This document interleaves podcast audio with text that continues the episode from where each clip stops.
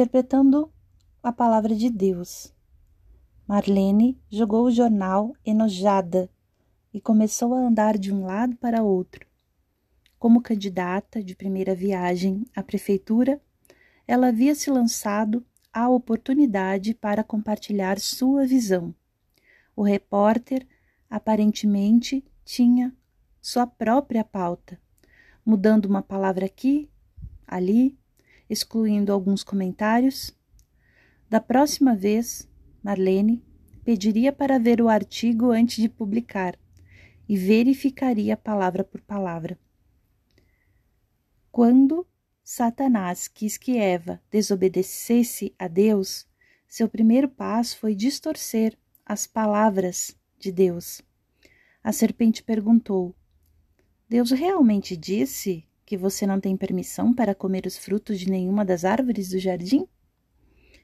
Eva corrigiu a citação incorreta e então acrescentou uma frase que não estava na ordenança inicial de Deus, dizendo que eles não tinham permissão para sequer tocar na árvore do meio do jardim.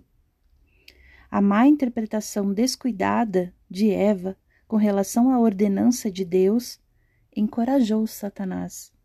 Ele negou que a desobediência levaria à morte e questionou os motivos do Senhor.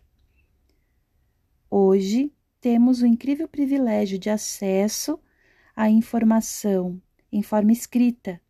Entretanto, é ainda mais fácil Satanás nos fazer questionar o que o Senhor diz. Muitas pessoas acrescentam algo à Bíblia, a enfraquecem, a distorcem, a reinterpretam, para que se adapte aos desejos e opiniões pessoais. Deus realmente disse que sexo fora do casamento é errado? Que o inferno é um lugar literal?